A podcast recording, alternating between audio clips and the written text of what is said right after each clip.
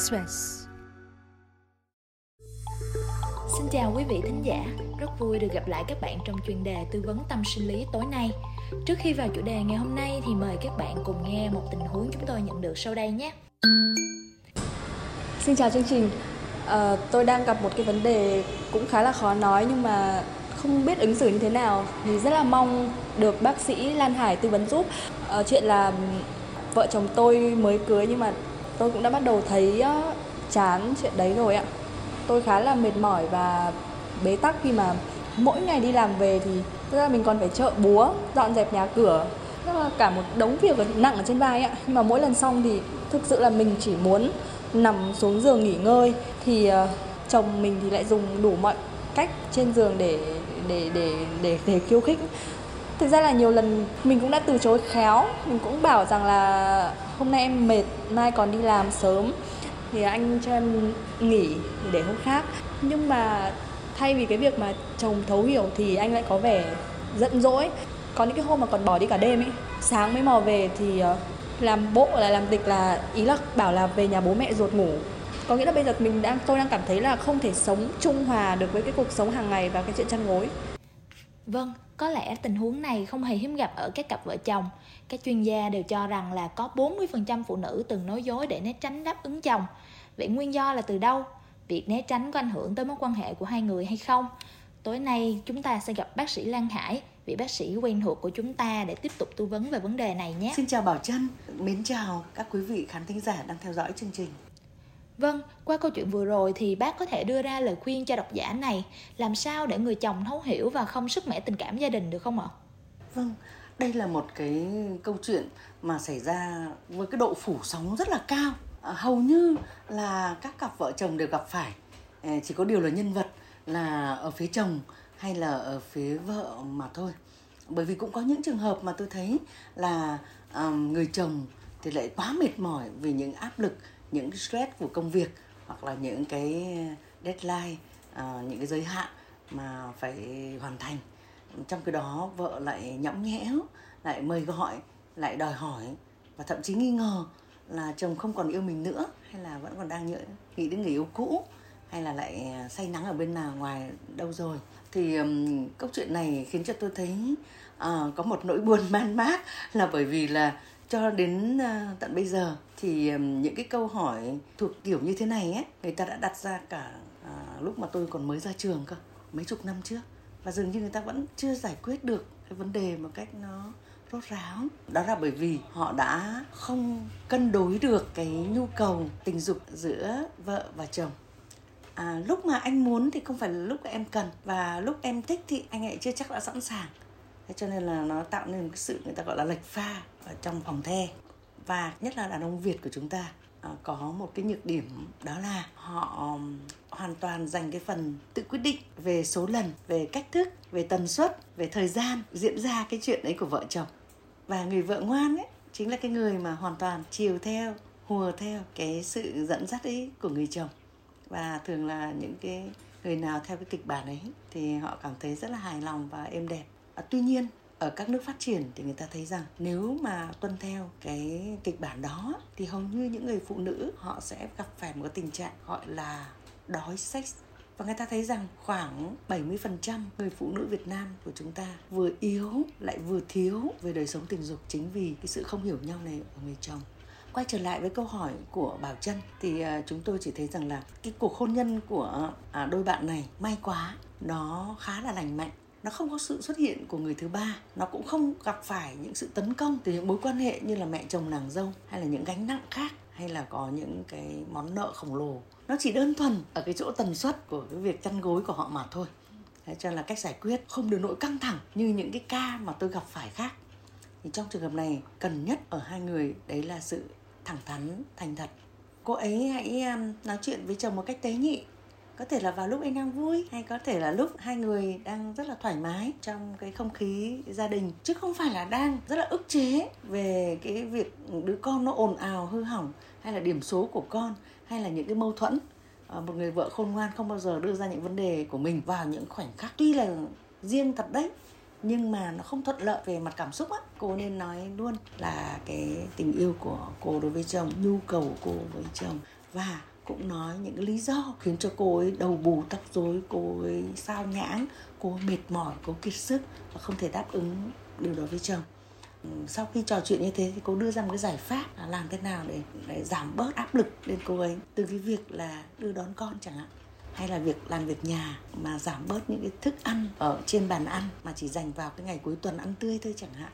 Hay là ngay cả những việc giặt rũ phơi phóng hay là vệ sinh nhà cửa nếu cô ấy có được một cái người đàn ông mà sức dài vai rộng thì có thể chia sẻ gánh đỡ việc nhà của cô ấy. Để mỗi hôm cô được nghỉ, được ngủ sớm trước 30 phút hoặc là mỗi tuần cô được hẳn cả vài tiếng đồng hồ để có thể thư giãn, làm đẹp, đọc sách hoặc làm những cái việc riêng của mình. Thậm chí chỉ là đi massage gội đầu, uốn tóc thôi. Cái năng lực tình dục của cô lại quay trở lại. Và lúc này ấy, thật sự mà nói, không biết ai mới là người phải xin ai đâu. Bởi vì bảo chân và quý vị cũng thấy đấy. Dạ. thực ra người đàn ông là những người mà người ta nói anh hùng trí đoàn nhi nữ trường tình. Chính ra người phụ nữ họ mới yêu dai dẳng yêu bền yêu lâu hơn là người đàn ông. Bạo phát bạo tàn họ có thể rất là sôi nổi họ có thể rất là mạnh mẽ rất là chinh phục nhưng mà họ lại dễ gục ngã trên chiến trường nhất vì thế thì khi cô gái à, khi người phụ nữ à, trò chuyện thẳng thắn với chồng và họ có được một cái cam kết một cái thỏa thuận mới á tôi tin rằng là cái khả năng mà chăn rụng gối của cô ấy, những cái sáng kiến của cô ấy, những cái sự, gọi là, sung mãn của cô ấy trên giường sẽ quay trở lại thôi. Một độc giả nữ khác lại gặp phải một vấn đề bất khả kháng. Câu chuyện của cô như sau.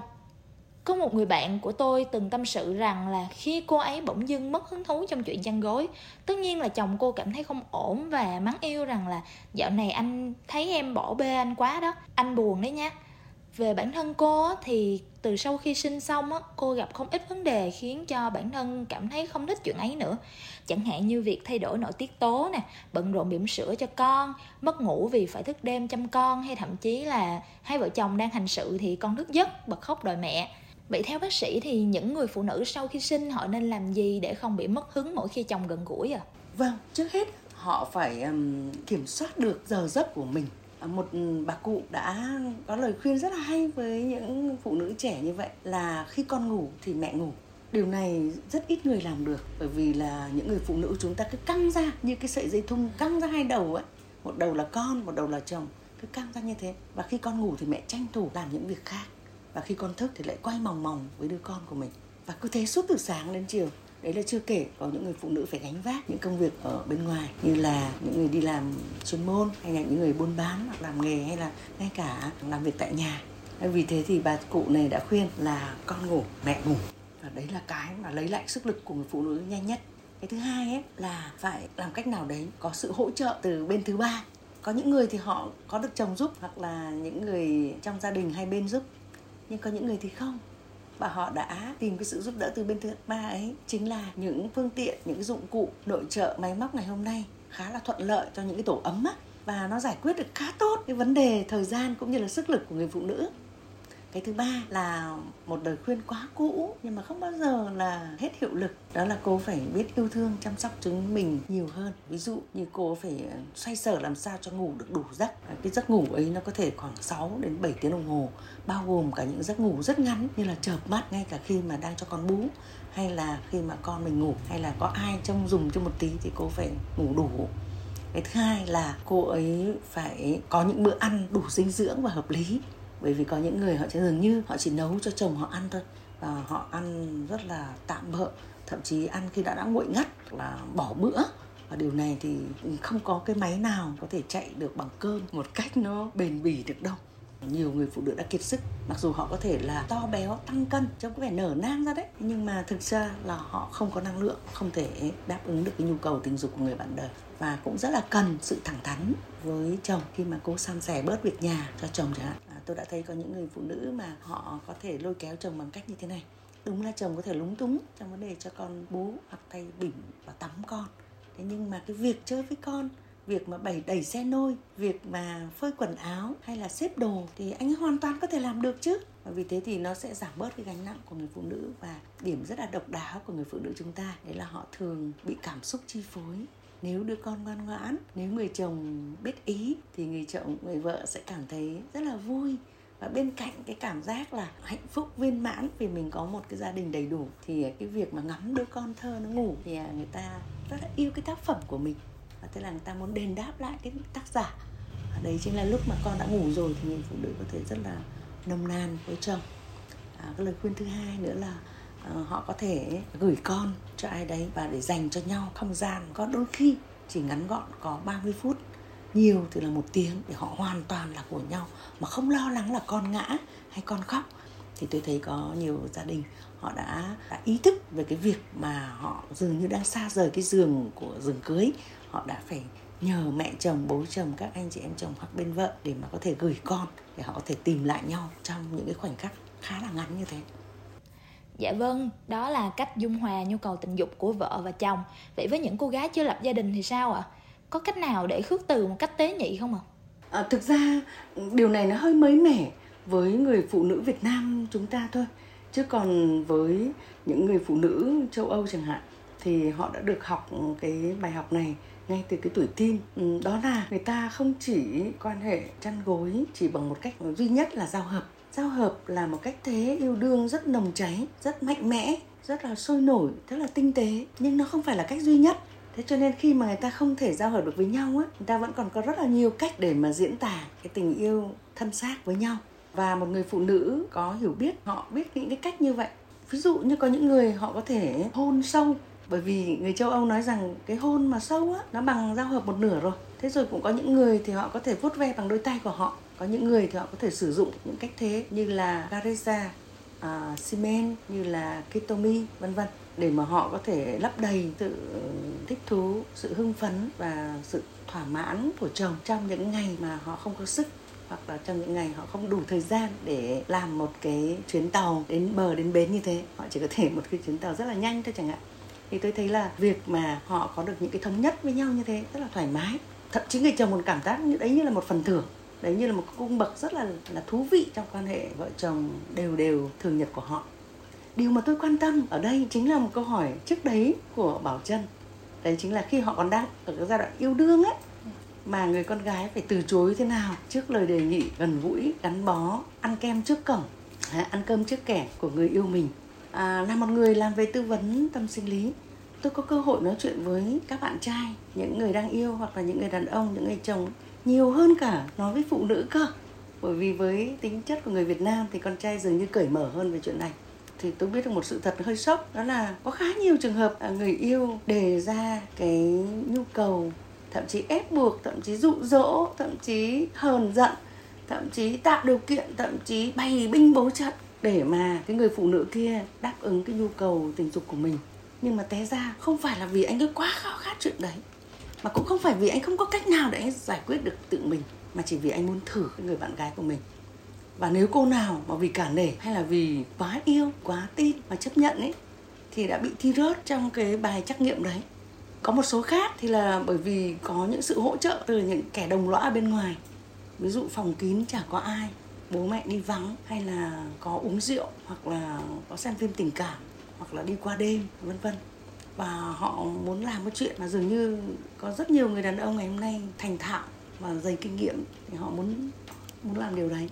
Và việc đồng ý hay là không đồng ý của cái người phụ nữ không làm tăng lên hoặc mất đi tình yêu của họ với nhau đâu. Mà đôi khi còn nguy cơ là bị mất khi mà con ong đã tỏ đường đi lối về á. Cho nên là khi biết được những điều này á, cô gái sẽ mạnh dạn hơn trong cái việc từ chối mà không nghĩ rằng là mình đang làm tổn thương anh ấy tôi chỉ thấy là có khá nhiều tình huống họ bỏ nhau vì đã ngủ chán chê với nhau rồi. Chứ ít thấy trường hợp nào người ta bỏ nhau chỉ vì là cô gái kia không cho ngủ với. Mà nếu cái chàng trai nào bỏ một cô gái chỉ vì cô không cho ngủ với á thì bạn cũng phải xem lại đi. À, tốt nhất là thôi cho anh đi luôn theo những cái cô mà đồng ý làm chuyện đấy với anh ta. Trong trường hợp này thì tôi nghĩ là um, những cái lời từ chối kèm theo với một cái thái độ nhẹ nhàng thậm chí kể cả mỉm cười kể cả những cái sự âu yếm tập trung ở một cái vùng cơ thể khác ví dụ là bóp đầu, sờ vai lấy tai, cắt móng tay hay là gì đấy đấm lưng thì ờ, nó vẫn mang lại cái hiệu quả thư giãn, không bằng thôi. Nhưng mà nó không phải là những câu có thể làm tổn thương đến người kia hay là khiến cho người ta cảm giác mình như là một kẻ không xứng đáng, hay là một con vật đầy thú tính, hay là một kẻ dâm dục, hay tệ hơn là một tên lợi dụng. Có một lần nọ khi mà chúng tôi tham gia cuộc trao đổi với các bạn trẻ ở Đà Lạt các bạn có hỏi tôi rằng nếu chỉ có hai từ thôi thì bác sĩ nói gì về một phẩm chất cần có của một người nữ và của một người nam? Thì tôi nói rằng ở người nam á, thì họ rất cần cái sự tự chủ và sự lịch sự. Còn ở người con gái thì cần sự tế nhị và sự cương quyết. Thì các bạn ồ lên và nói rằng ô tại sao con gái lại cần phải cương quyết? Con gái là dịu dàng chứ là mềm mại chứ thì tôi nói rằng không, cái um, cái bản năng, cái cá tính của nữ và nam nó khác nhau. Ở chỗ người con trai luôn luôn thích chinh phục, thích thử thách, theo đuổi, thích săn đuổi và ăn những thứ mà nó săn được. Thế cho nên là cái việc mà anh ấy tự chủ để tiết chế được cái bản tính nam của mình rất là quan trọng. Và một người đàn ông càng lịch sự bao nhiêu thì người phụ nữ của anh ta càng tế nhị bấy nhiêu. Một người đàn ông thô lỗ sẽ có thể gặp phải những phản ứng quá là cương quyết và rất là mạnh bạo, thậm chí đoạn tình. rất là phũ của người phụ nữ. Hay còn người phụ nữ chúng ta vốn là những người yếu đuối, cả tin, thậm chí còn nhẹ dạ. Vì thế phải rèn luyện tính cương quyết để có thể nói không trước những tình huống không có lợi cho mình, không có lợi cho tương lai của cả hai. Điều này phải cần một sự tế nhị nữa. Thế cho nên là đấy là hai cái cặp phẩm chất rất là quan trọng ở nữ là tế nhị và cương quyết ở nam là lịch sự và tự chủ. Không chỉ là thế nào chỉ đòi hỏi cái lời từ chối từ một bên là người yêu hay người vợ đâu mà trong câu chuyện này chúng ta rất là cần cái trách nhiệm ở phía người đàn ông người đàn ông phải hiểu phụ nữ hơn nữa và phải hiểu được những cái chu kỳ những cái tâm tính những cái sở thích những cái nỗi khổ và kể cả những sự bất mãn âm thầm của người phụ nữ để mà xử sự sao cho hiệu quả ở lần sau Dạ, vậy nữ giới cương quyết từ chối khi bản thân chưa sẵn sàng không có nghĩa là không coi trọng người nam đúng không ạ? Đúng rồi. Và tôi nghĩ rằng là uh, các cô gái hãy um, rèn luyện cái kỹ năng từ chối. Đến nỗi mà có những cô gái thông minh mà tôi gặp thì người yêu cô phải đùa rằng là Ô thế em bị mắc cái bệnh gì mà em cứ lắc đầu suốt thế? À, là bởi vì khi anh đưa ra những đề nghị khiếm nhã thì luôn nhận được ở cô cái lắc đầu. Nhưng mà một người con trai thông minh ấy thì sẽ hiểu rằng là cô giữ cũng chỉ là cho anh mà thôi. Vâng thế cho là một người đủ kiên nhẫn và đủ tình yêu thì họ sẽ à, có có khả năng chờ đợi. Sự khiết tịnh ấy cái sự ừ, trong trong trắng á nó không phải là là hai cái điểm tách rời đâu. Nó là một quá trình ví dụ như với người này trong trắng là không hôn sâu, không sờ soạng, mơn trơn vuốt ve. Với người khác là phải ân ái với nhau rồi cơ. Với người khác nữa, chung sống cơ. Cái sự trinh trắng và cái sự trao trao gửi đấy, nó là một cái con đường đi từ cái cô gái độc thân và nguyên vẹn đến cái việc làm người đàn bà. Người ta có thể có được những cái chặng để mà tiến gần đến chuyện đấy. Một cô gái thông minh sẽ hiểu điều này. Chứ còn nếu không là không á, thì rất buồn cười bởi vì đã yêu nhau lâu rồi mà không được nắm tay ấy, thì tôi thấy cũng, nó cũng phi lý. Hoặc kể cả một cái hôn môi hay hôn má, khe khẽ, cũng không chấp nhận ấy, thì nó cũng chưa cứng nhắc. Thế cho nên là cái sự trong trắng từ người thiếu nữ đến người đàn bà, nó là từng giai đoạn và ở từng cái mức độ tình cảm mà cô ấy có thể cho được. Ví dụ ở người này thì là một cái vẫy tay, người kia là một cái bắt tay. Với anh ấy ở một cái giai đoạn này là nắm tay, ôm, hôn hay là đính hôn rồi rồi kết hôn. Thì có những cái à, cái chặng đường để đi tới và vì thế thì không phải là cái sự từ chối nó là một cái cứng ngắc như là bố mẹ dặn là không được nắm tay con trai không có chửa đấy yeah. Dạ. hoặc là đàn ông là chó sói đấy thì những cái đấy nghe nó rất là ấu trĩ yeah.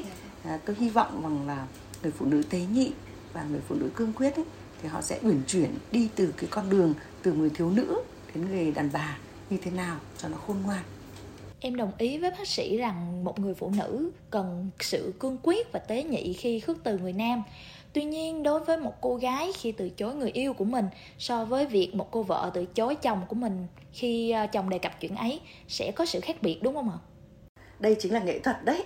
À, đúng như vậy, đều là khước từ cái chuyện à, lên giường à, với cái người đàn ông của mình. Nhưng mà ở người vợ thì nó khác bởi vì cô ấy là người mà hai vợ chồng có quyền trên thân xác của nhau và vì thế thì cô có rất nhiều cách thế hợp pháp và rất là uyển chuyển để mà giao hợp một nửa với chồng mình. Nhưng ở một cô gái mà đang vị thế là người yêu và đang khước từ cái lời đề nghị của bạn trai trong cái việc để tiến tới trước hôn nhân á, thì tôi thấy là cô ấy là người hoàn toàn tự do. Cái việc mà cô ấy đồng ý hay là không đồng ý chuyện điên giường á là cái quyền của cô ấy. Vấn đề chúng ta nói ở đây chỉ là cô ấy làm thế nào cho nó tế nhị để không làm bẽ mặt làm mất thể diện của cái người con trai ấy? Và cũng không để cho có cái nguy hiểm gì cho mình. Bởi vì tôi đã từng thấy có những cô người yêu chỉ vì dương cao cái ngọn cờ độc lập à, giữ gìn cái trinh trắng của mình đã đánh thức cái con thú ở trong cái người bạn trai của mình. Anh ấy cảm thấy tự ái anh ấy cảm thấy là anh phải làm bằng được điều này để cho cô ấy một bài học hoặc anh ấy cảm thấy ức chế kích động tức tối lên và đã đánh mất cái sự quân bình trước đấy như là một chàng trai đàng hoàng lịch sự chừng mực hiểu chuyện. Hay cho nên là cái thái độ của cái người phụ nữ của cái người con gái trong tình huống này rất là quan trọng. Cô phải hiểu rằng là thứ nhất là không bao giờ đưa mình vào những tình thế nguy hiểm. À, bởi vì là mình biết là cái bản chất cái bản năng của người đàn ông thì rất là dồi dào và thích chinh phục mà. Cái thứ hai nữa là luôn luôn có một cái lối thoát cho mình. À, tôi đã từng thấy có những cô gái đi với người yêu thì khi anh ấy không chở cô về nhà đúng như cái hẹn lúc ban đầu thì cô không làm gì được cả bởi vì cô không có xe cô cũng không có tiền chuẩn bị sẵn để có thể kêu xe. Cô cũng có một người để có thể gọi để mà nhờ. Thì đấy là cái thứ hai mà chúng tôi muốn nói là người con gái phải có một cái sự phương án hai phương án dự phòng một cái lối thoát hiểm cho mình à, cái điều đấy không bao giờ thừa cả. À, và cái cuối cùng là cô ấy phải có một niềm tin về cái quyết định của mình rằng là cô ấy có thể không giống ai khi mà từ chối cái chuyện đấy. Cô ấy có thể là lần trước cô đồng ý lần này cô lại không thì cô cũng không phải là một cô gái thất thường sớm nắng chiều mưa mà cô ấy được quyền làm chủ cái thân xác của cô ấy. Cô ấy có quyền trong vấn đề đời sống tình dục của cô ấy cô ấy cần có một cái sự đồng thuận về tình dục là lúc nào, bao giờ, ở đâu, như thế nào mà cô ấy muốn. Chứ không ai có quyền chi phối, áp đặt, ép buộc hay là năn nỉ cầu xin cả. Thì à, đấy là cái điểm rất là khác giữa hai người phụ nữ, một người làm vợ với một người đang là người yêu. Cùng là khước từ cả đấy. Thế nhưng mà cái cách thức và cái à, mức độ thì nó khác nhau hoàn toàn, bảo chân ạ. Yeah. Cảm ơn bác sĩ đã chia sẻ quan điểm của mình và gỡ rối cho thính giả của VN Express và cũng xin cảm ơn các thính giả đã chia sẻ những câu chuyện khó nói với chương trình. Hy vọng rằng những gì mà Bảo Trân và bác sĩ Lan Hải chia sẻ hôm nay sẽ giúp các bạn giải quyết được trục trặc trong chuyện chăn gối. Hẹn gặp lại quý vị vào tối thứ tư tuần sau. Chương trình phát sóng định kỳ vào lúc 20 giờ thứ tư hàng tuần trên chuyên trang sức khỏe của báo điện tử VN Express.